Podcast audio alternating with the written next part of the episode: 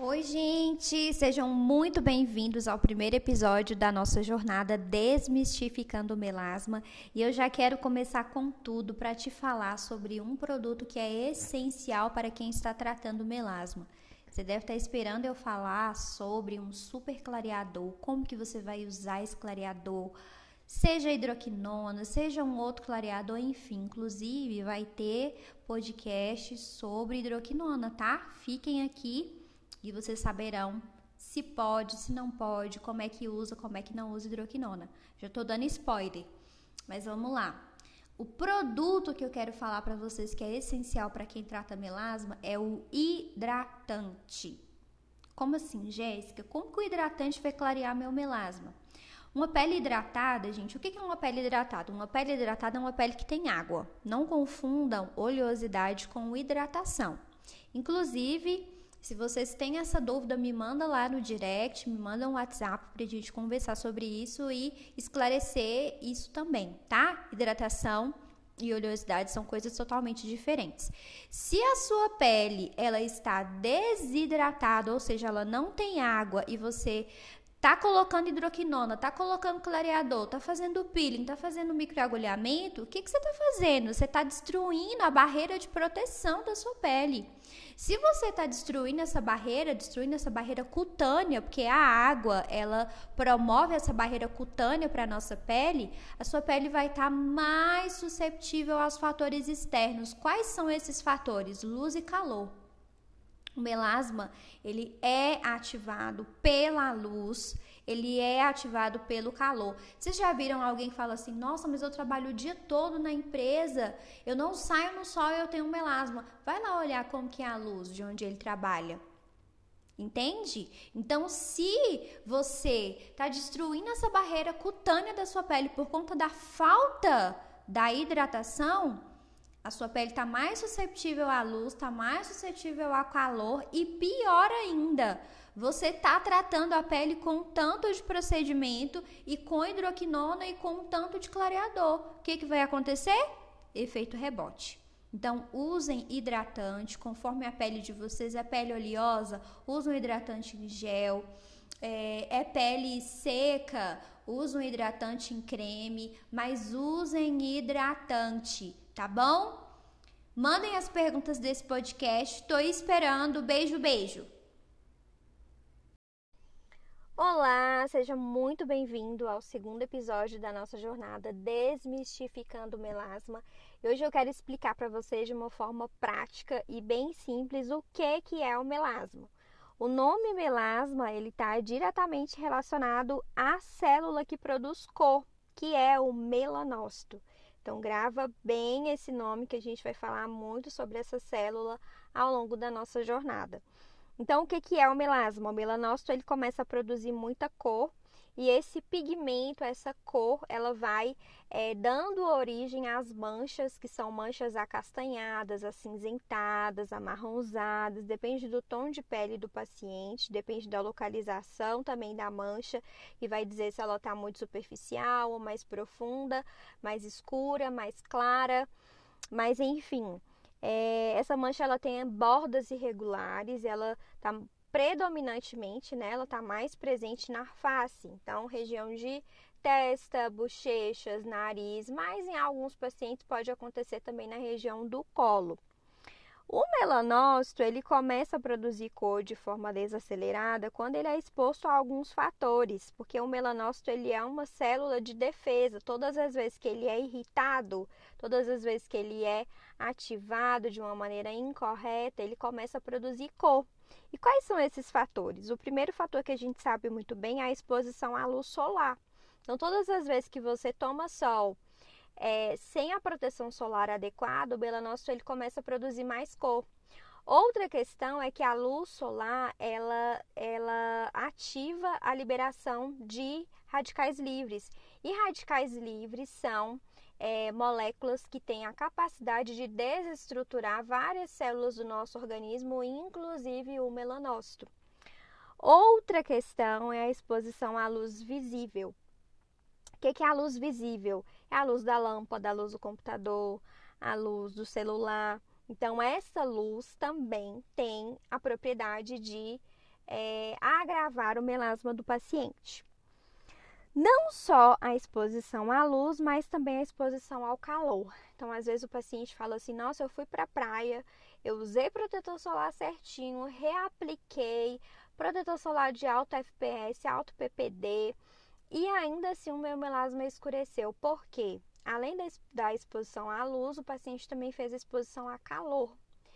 E essa exposição a calor está diretamente ligada a que, às vezes o paciente ele é, trabalha com, com forno, trabalha com é, cozinhando, então ele, ele abre muita panela quente, ele abre muito forno.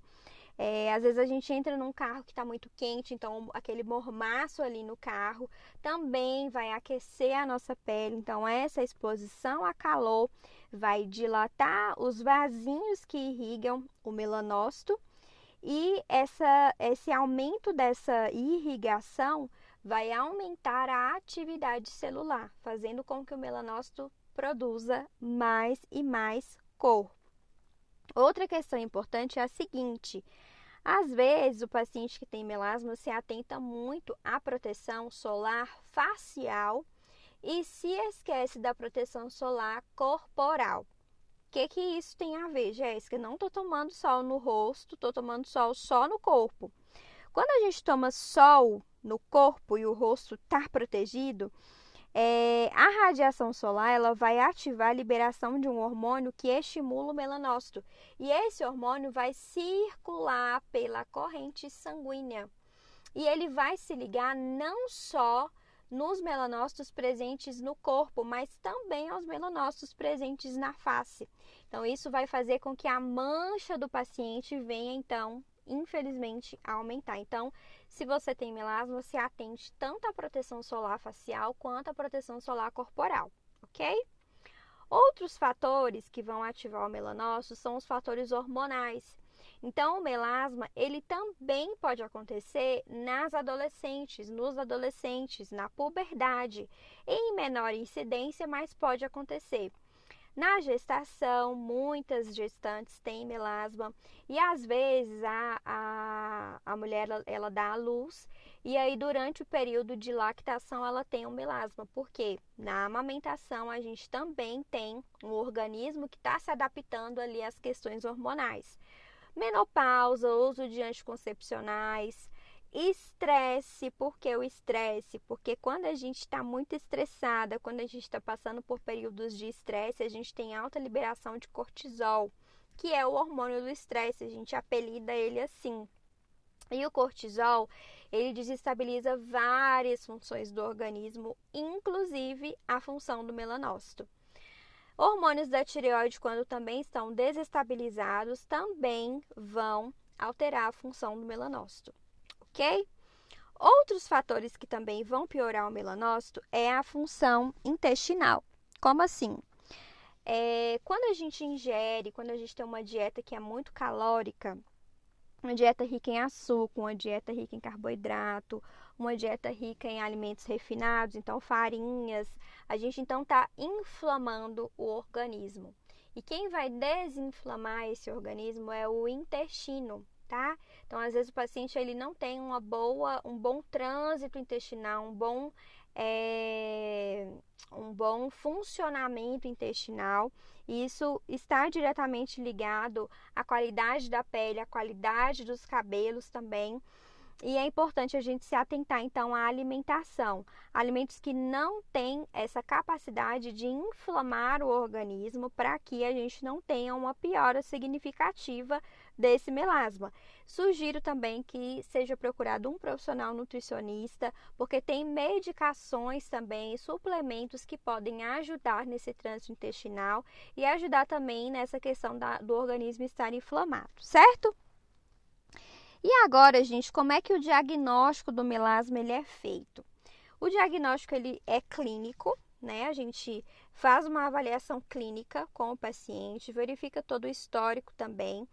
E esse, esse diagnóstico ele é complementado com a utilização da luz de Wood. Essa luz de Wood, ela tem a propriedade de visualizar manchas que não são visíveis a olho nu. Então, dessa forma, a gente consegue classificar o melasma em superficial e profundo, ou epidérmico e dérmico. Na maioria dos casos, quando o melasma está superficial, ou seja, quando ele é epidérmico, a mancha costuma ser mais escura, mais visível a olho nu. E quando o melasma está mais profundo, é, pode ser que ele ainda não seja visualizado a olho nu. Então, é um melasma que ele está mais clarinho, mais tímido. E existem outros pacientes que têm um melasma misto, superficial e profundo.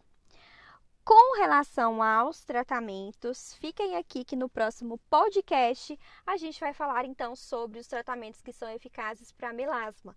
Mas eu acredito que diante de tudo isso que eu já falei aqui para vocês, é possível já vocês elencarem algumas possibilidades e visualizarem algumas coisas que já estão erradas na rotina de vocês e que precisa sim, de fato, de uma atenção maior, tá bom?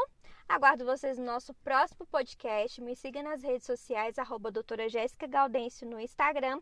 Se inscreva no canal do YouTube e tenha todas as informações sobre a nossa jornada Desmistificando o Melasma. Um beijo!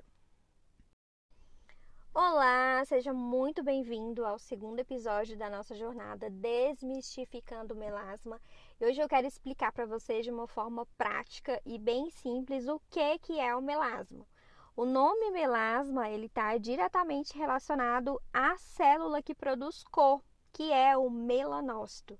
Então grava bem esse nome que a gente vai falar muito sobre essa célula ao longo da nossa jornada. Então o que, que é o melasma? O melanócito ele começa a produzir muita cor e esse pigmento, essa cor, ela vai é, dando origem às manchas, que são manchas acastanhadas, acinzentadas, amarronzadas, depende do tom de pele do paciente, depende da localização também da mancha, e vai dizer se ela está muito superficial ou mais profunda, mais escura, mais clara, mas enfim. É, essa mancha ela tem bordas irregulares, ela está predominantemente, né, ela está mais presente na face, então região de testa, bochechas, nariz, mas em alguns pacientes pode acontecer também na região do colo. O melanócito ele começa a produzir cor de forma desacelerada quando ele é exposto a alguns fatores, porque o melanócito ele é uma célula de defesa. Todas as vezes que ele é irritado, todas as vezes que ele é ativado de uma maneira incorreta, ele começa a produzir cor. E quais são esses fatores? O primeiro fator que a gente sabe muito bem é a exposição à luz solar. Então, todas as vezes que você toma sol é, sem a proteção solar adequada, o melanócito ele começa a produzir mais cor. Outra questão é que a luz solar ela, ela ativa a liberação de radicais livres. E radicais livres são é, moléculas que têm a capacidade de desestruturar várias células do nosso organismo, inclusive o melanócito. Outra questão é a exposição à luz visível. O que é a luz visível? É a luz da lâmpada, a luz do computador, a luz do celular. Então, essa luz também tem a propriedade de é, agravar o melasma do paciente não só a exposição à luz, mas também a exposição ao calor. Então, às vezes o paciente fala assim: "Nossa, eu fui para a praia, eu usei protetor solar certinho, reapliquei protetor solar de alto FPS, alto PPD, e ainda assim o meu melasma escureceu. Por quê? Além da exposição à luz, o paciente também fez exposição a calor. E essa exposição a calor está diretamente ligada a que, às vezes o paciente ele é, trabalha com, com forno, trabalha com é, cozinhando, então ele, ele abre muita panela quente, ele abre muito forno. É, às vezes a gente entra num carro que está muito quente, então aquele mormaço ali no carro também vai aquecer a nossa pele. Então, essa exposição a calor vai dilatar os vasinhos que irrigam o melanócito e essa, esse aumento dessa irrigação vai aumentar a atividade celular, fazendo com que o melanócito produza mais e mais cor. Outra questão importante é a seguinte: Às vezes, o paciente que tem melasma se atenta muito à proteção solar facial e se esquece da proteção solar corporal. O que, que isso tem a ver, Jéssica? Não estou tomando sol no rosto, estou tomando sol só no corpo. Quando a gente toma sol no corpo e o rosto está protegido, é, a radiação solar ela vai ativar a liberação de um hormônio que estimula o melanócito. E esse hormônio vai circular pela corrente sanguínea. E ele vai se ligar não só nos melanócitos presentes no corpo, mas também aos melanócitos presentes na face. Então, isso vai fazer com que a mancha do paciente venha, então, infelizmente, aumentar. Então, se você tem melasma, se atente tanto à proteção solar facial quanto à proteção solar corporal, ok? Outros fatores que vão ativar o melanócito são os fatores hormonais.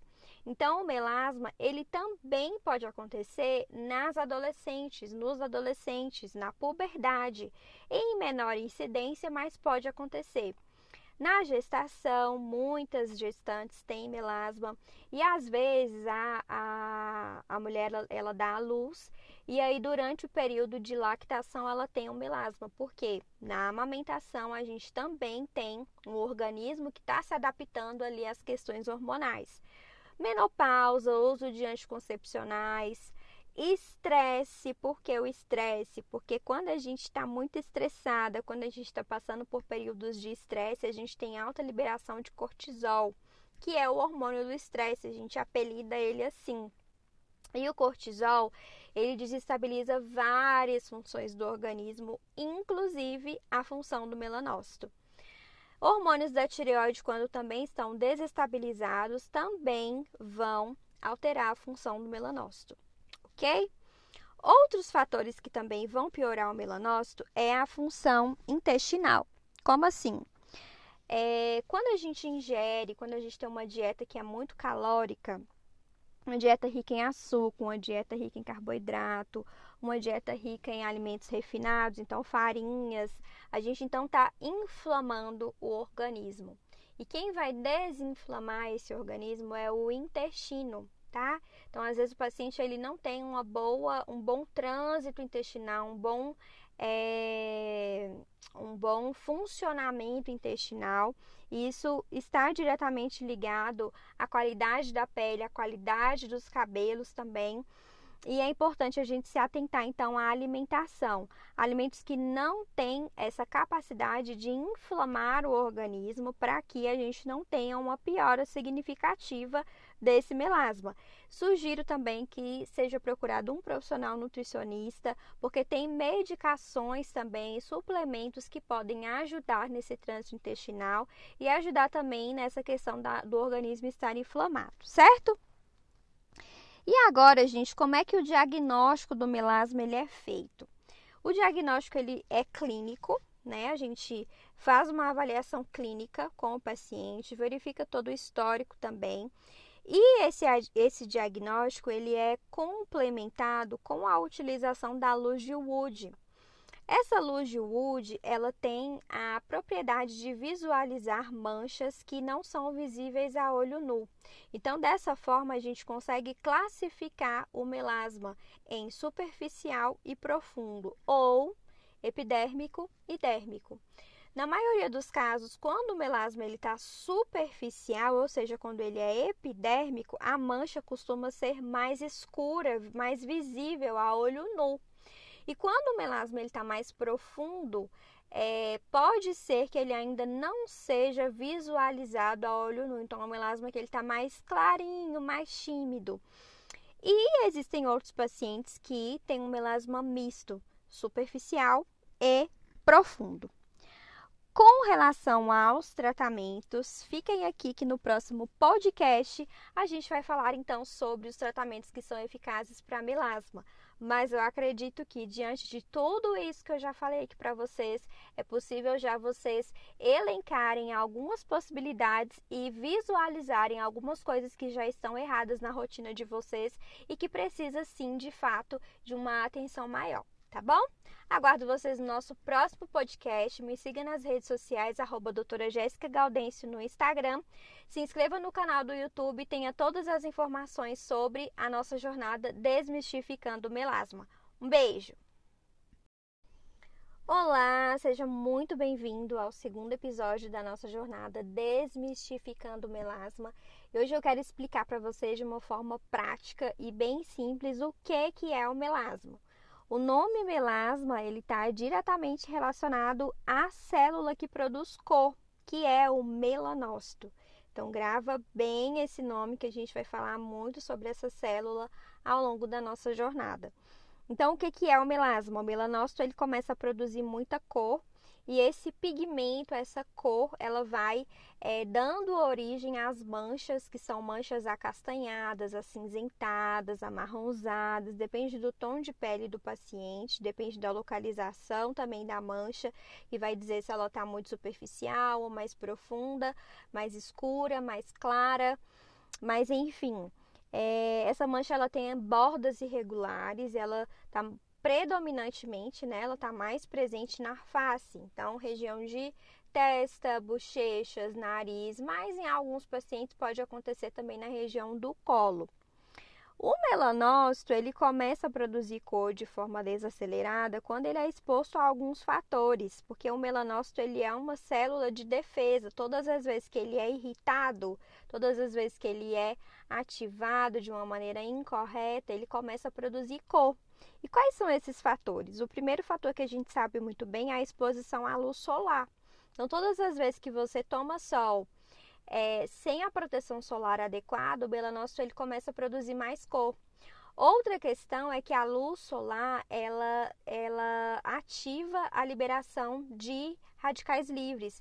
E radicais livres são é, moléculas que têm a capacidade de desestruturar várias células do nosso organismo, inclusive o melanócito. Outra questão é a exposição à luz visível. O que é a luz visível? É a luz da lâmpada, a luz do computador, a luz do celular. Então, essa luz também tem a propriedade de é, agravar o melasma do paciente. Não só a exposição à luz, mas também a exposição ao calor. Então, às vezes o paciente fala assim: "Nossa, eu fui para a praia, eu usei protetor solar certinho, reapliquei protetor solar de alto FPS, alto PPD, e ainda assim o meu melasma escureceu. Por quê? Além da exposição à luz, o paciente também fez exposição a calor. E essa exposição a calor está diretamente ligada a quê? Às vezes o paciente ele é, trabalha com, com forno, trabalha com é, cozinhando, então ele, ele abre muita panela quente, ele abre muito forno.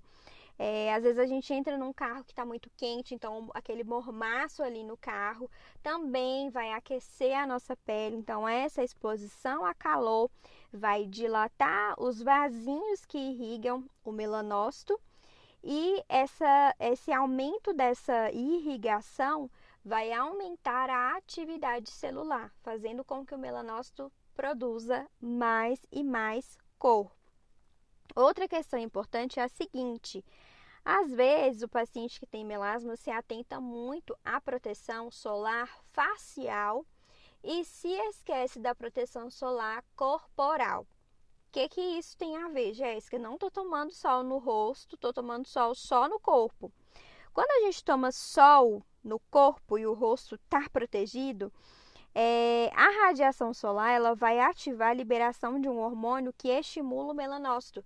E esse hormônio vai circular pela corrente sanguínea. E ele vai se ligar não só nos melanócitos presentes no corpo, mas também aos melanócitos presentes na face. Então, isso vai fazer com que a mancha do paciente venha, então, infelizmente, aumentar. Então, se você tem melasma, se atente tanto à proteção solar facial quanto à proteção solar corporal, ok? Outros fatores que vão ativar o melanócito são os fatores hormonais. Então, o melasma, ele também pode acontecer nas adolescentes, nos adolescentes, na puberdade, em menor incidência, mas pode acontecer. Na gestação, muitas gestantes têm melasma e às vezes a, a, a mulher ela, ela dá à luz e aí durante o período de lactação ela tem um melasma, porque na amamentação a gente também tem um organismo que está se adaptando ali às questões hormonais. Menopausa, uso de anticoncepcionais, Estresse, por que o estresse? Porque quando a gente está muito estressada, quando a gente está passando por períodos de estresse, a gente tem alta liberação de cortisol, que é o hormônio do estresse, a gente apelida ele assim. E o cortisol, ele desestabiliza várias funções do organismo, inclusive a função do melanócito. Hormônios da tireoide, quando também estão desestabilizados, também vão alterar a função do melanócito ok? Outros fatores que também vão piorar o melanócito é a função intestinal. Como assim?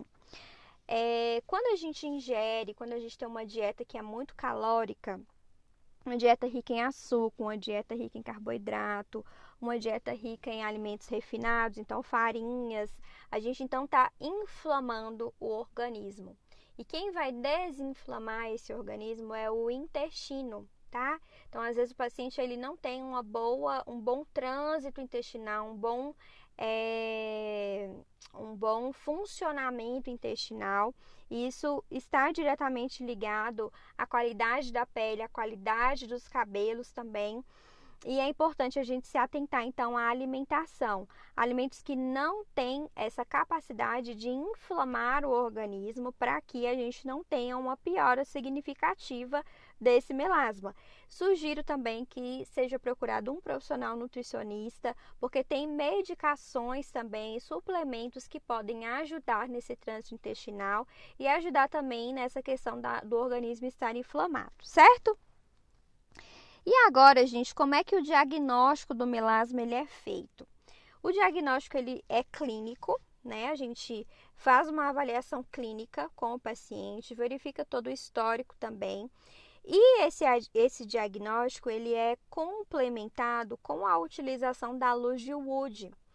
Essa luz de Wood, ela tem a propriedade de visualizar manchas que não são visíveis a olho nu.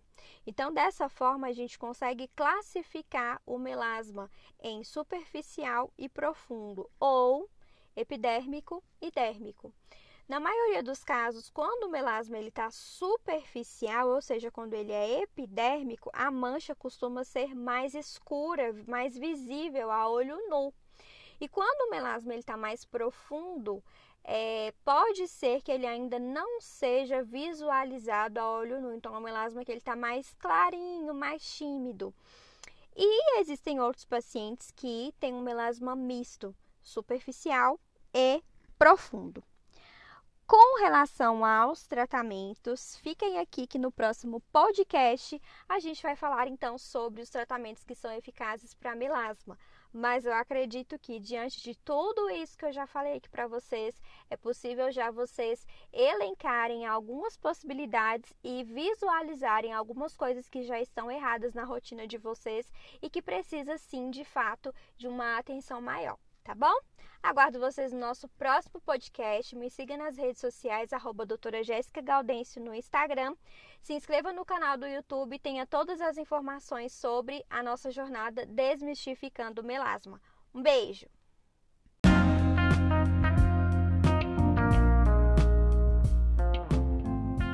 Olá, seja bem-vindo ao terceiro episódio da jornada Desmistificando o Melasma. A partir desse episódio, nós vamos começar a falar sobre tratamentos eficazes, tratamentos que podem ser feitos em casa e tratamentos que podem ser feitos na clínica. E para a gente começar com chave de ouro, vou começar a falar sobre os tratamentos a serem realizados em casa, que são o carro-chefe do tratamento do melasma. Para isso, eu escolhi falar sobre a hidroquinona que é um clareador amplamente utilizado não só para o clareamento da, do melasma, mas também para o clareamento de outras manchas, como escurecimento de axila, escurecimento de virilhas, enfim. A hidroquinona ela é obtida a partir do metabolismo do benzeno. É um clareador muito utilizado há muito tempo. Diversos profissionais prescrevem a hidroquinona porque ela é realmente eficaz. Ela inibe uma enzima importante no processo de produção da melanina. Mas nesse podcast eu quero te dar quatro razões para você não utilizar hidroquinona. A primeira razão é que a hidroquinona ela é citotóxica e ela é muito irritativa. Isso significa que ela é tóxica para as nossas células. O que, que ela faz? Por que, que ela é tão eficaz assim? Porque ela mata o melanócito. O melanócito, como a gente já falou em outros episódios, é a célula que produz cor. Ela matando esse melanócito, ele então para de produzir cor naquela área, não tem mais melanócito naquela área onde foi aplicada hidroquinona. Para o melasma, isso aparentemente é muito bom, matou o melanócito, não produz mais pigmento, olha que legal. Mas com a ausência do melanócito, aquela área onde não tem mais melanócito, ela começa a ficar esbranquiçada. Então a gente percebe que o paciente que tem melasma, ele tem algumas pintinhas brancas, algumas manchinhas brancas no meio do melasma. E isso é muito difícil de tratar e é muito difícil de reverter. Atualmente não existe uma forma de reverter essa é, essa ausência desse pigmento, porque no melasma, qual que é o nosso objetivo? Não é matar o melanócito. Nosso objetivo é fazer com que esse melanócito produza menos cor, volte ao seu tamanho de origem e não matar ele. Outra questão é que o pigmento produzido pelo melanócito ele não é de todo ruim. Esse pigmento ele é responsável pela proteção das nossas células. Uma vez que aquela área está sem pigmento, ela está diretamente exposta à radiação solar, à luz visível, e aí a gente tem que se atentar mais ainda à fotoproteção solar. A segunda razão é que a, a hidroquinona ela causa degeneração das fibras de colágeno e elastina. Isso significa que o paciente a longo prazo ele vai envelhecer muito mais rápido do que um paciente que não utiliza hidroquinona. A terceira razão é porque a hidroquinona, quando você utiliza a longo prazo, geralmente os tratamentos com hidroquinona eles são extensos. Quando você utiliza essa hidroquinona por muito tempo, ela tende a causar uma hiperpigmentação pós-inflamatória. O que, que é isso? O paciente usou hidroquinona, a pele fica super avermelhada, super irritada, super sensível. E se o paciente não estiver bem orientado pelo profissional que o acompanha, ele vai continuar utilizando essa hidroquinona e o que, que vai acontecer? Uma hiperpigmentação. Na verdade, o que vai acontecer primeiro é uma inflamação e essa inflamação vai resultar em hiperpigmentação. Então, se você está em uso de hidroquinona e a sua pele está avermelhada, está sensível, tem que parar de utilizar, cuidar da pele, gerenciar a pele para que não venha causar uma hiperpigmentação. E o quarto e último motivo é que o tratamento com a hidroquinona é extremamente longo. O paciente ele começa a utilizar uma dose até que ele venha desmamando o melanócito dessa hidroquinona com o risco, com todos os riscos que eu falei anteriormente, e ainda assim é, o paciente às vezes não consegue se livrar totalmente da hidroquinona. Existem clareadores que são muito mais eficientes, muito mais eficazes e que não têm esses riscos citados nesse podcast. Se você gostou dessa orientação, continue acompanhando o nosso podcast, continue acompanhando a nossa jornada desmistificando o melasma e até a próxima.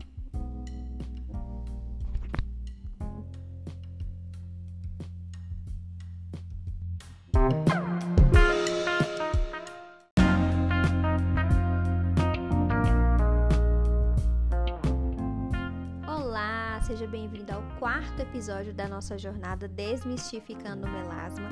Eu sou a Jéssica Gaudêncio, biomédica esteta, e hoje nós vamos falar sobre efeito rebote. Bom, o que, que é o efeito rebote e por que, que ele causa tanto desânimo?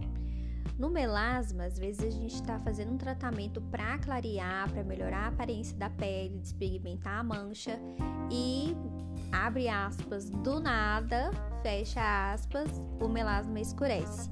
isso é o efeito rebote. Quais são os fatores então que fazem com que a pele venha responder com o efeito rebote? Primeiro a gente precisa entender que o melanócito é uma célula super sensível e que se ele se sentir agredido de alguma forma, ameaçado de alguma forma, ele vai começar a produzir mais pigmento. Por exemplo, quando a gente expõe a pele ao sol, o melanócito ele começa a produzir mais cor como forma de defesa, porque ele se sente ameaçado pelo sol. Então, dessa forma, ele começa a produzir mais cor como resposta.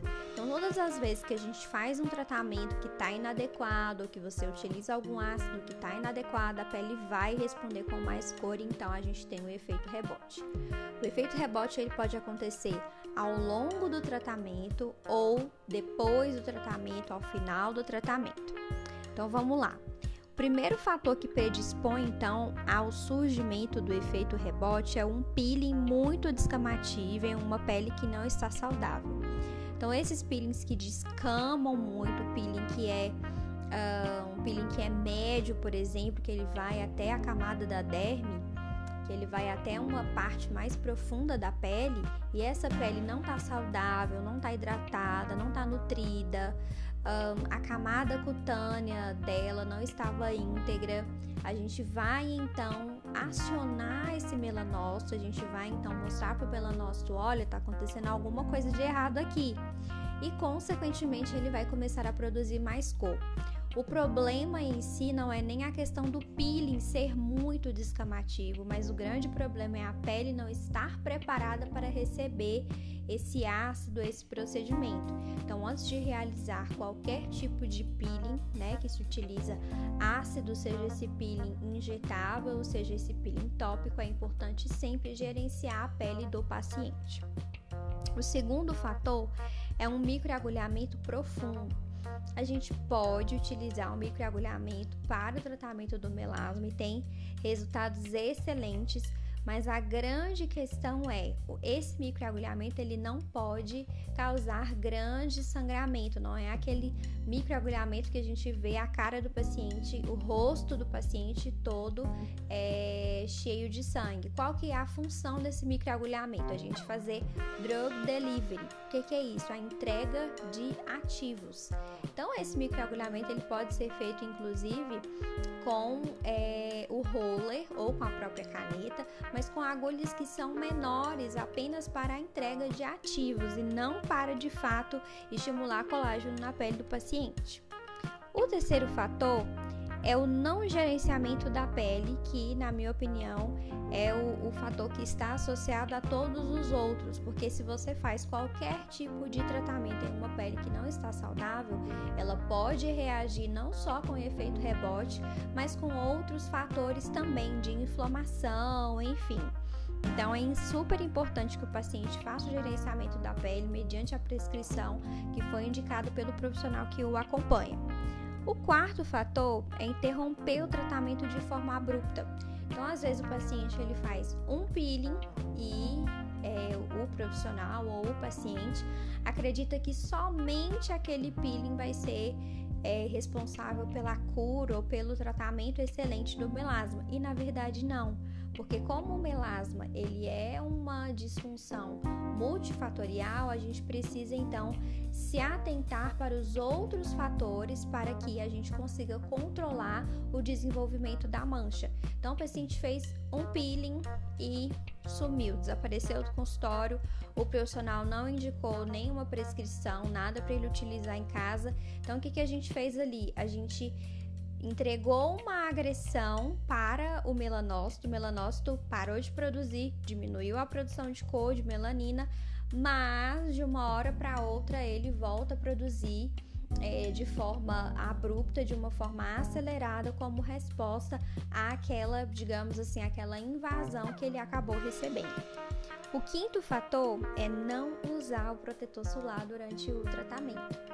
Então, o paciente fez peeling, fez microagulhamento, fez laser, um, fez é, NCTF, mas ele não está utilizando protetor solar. Então a pele que antes estava desprotegida, agora está desprotegida e ainda é, com ativos, né? Com ativos presentes ali numa camada mais profunda. Então é de suma importância que o paciente utilize protetor solar e fuja também do calor. O último fator que a gente pode citar para gerar efeito rebote é o uso incorreto de ácidos. Então, o paciente está fazendo a utilização de ácidos e de repente a pele ficou vermelha, ficou irritado, ficou ardendo, e ao invés de suspender ou de alterar, de intercalar com outros produtos, o paciente simplesmente continua utilizando, continua utilizando, continua utilizando e a pele continua sendo irritada essa, essa irritação vai gerar um processo inflamatório e esse processo inflamatório vai gerar então uma hiperpigmentação pós-inflamatória que consequentemente vai resultar em efeito rebote. Então é de suma importância que nós, enquanto profissionais e o paciente também venha se atentar sempre a esses seis fatores para que o efeito rebote não seja uma realidade durante o tratamento do melasma ok? Eu espero que vocês tenham gostado, que tenha ficado claro para vocês. Me acompanhem também no Instagram, arroba doutora Jéssica Gaudêncio, no YouTube, doutora Jéssica Gaudêncio, para que a gente possa sempre conversar sobre esse e sobre outros temas relacionados à estética.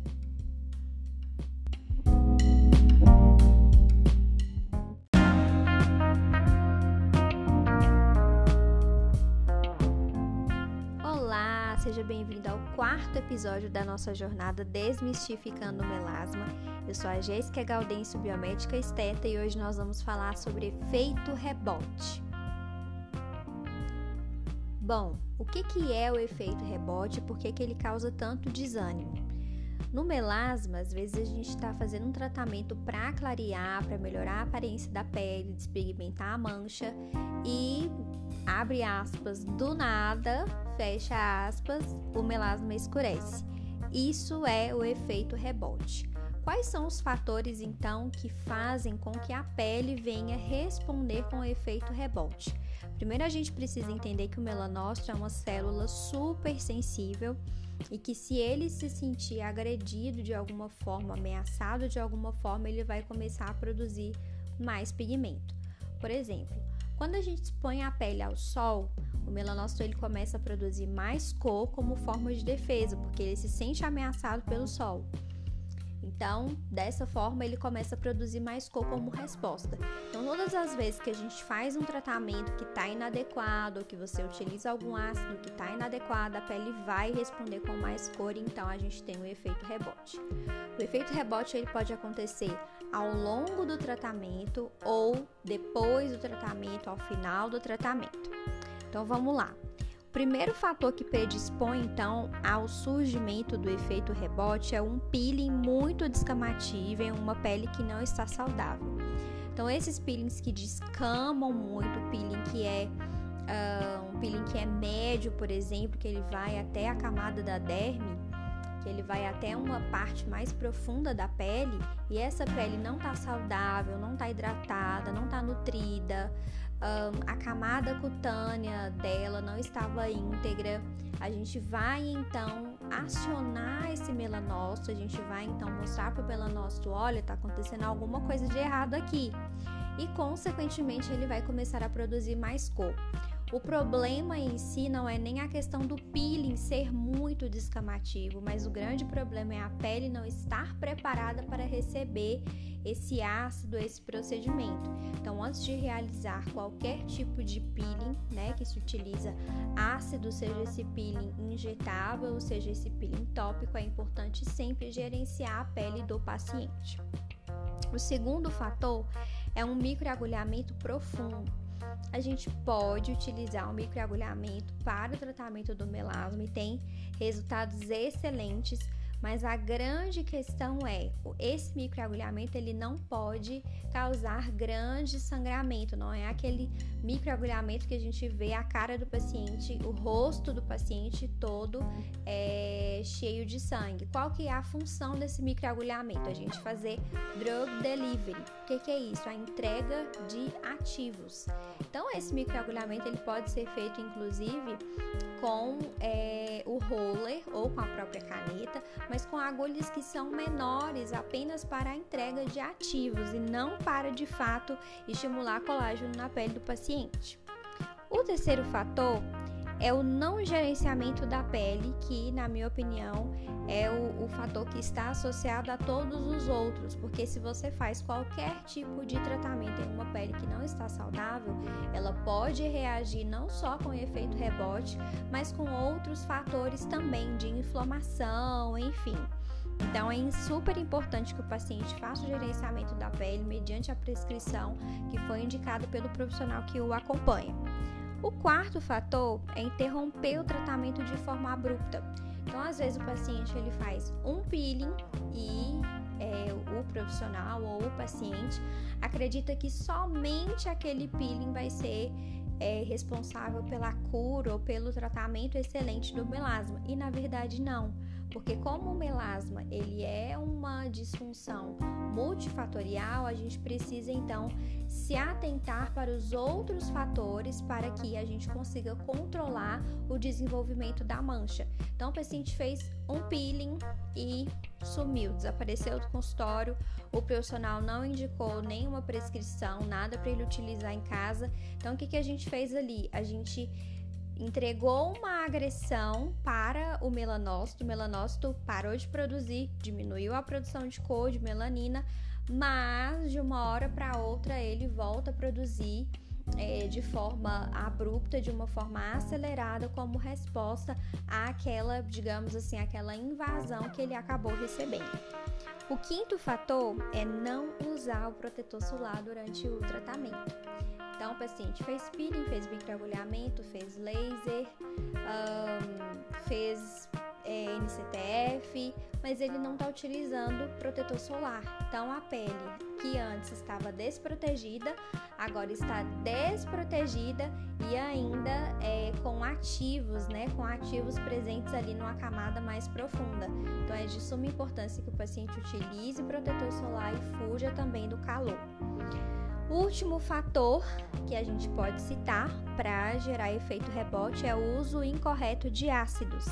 Então, o paciente está fazendo a utilização de ácidos e de repente a pele ficou vermelha, ficou irritada, ficou ardendo, e ao invés de suspender ou de alterar, de intercalar com outros produtos, o paciente simplesmente continua utilizando, continua utilizando, continua utilizando e a pele continua sendo irritada essa, essa irritação vai gerar um processo inflamatório e esse processo inflamatório vai gerar então uma hiperpigmentação pós-inflamatória que consequentemente vai resultar em efeito rebote.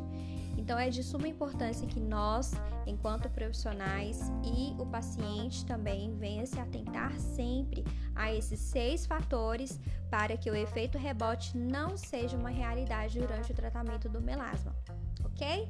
Eu espero que vocês tenham gostado, que tenha ficado claro para vocês. Me acompanhem também no Instagram, arroba doutora Jéssica Gaudêncio, no YouTube, doutora Jéssica Gaudêncio, para que a gente possa sempre conversar sobre esse e sobre outros temas relacionados à estética.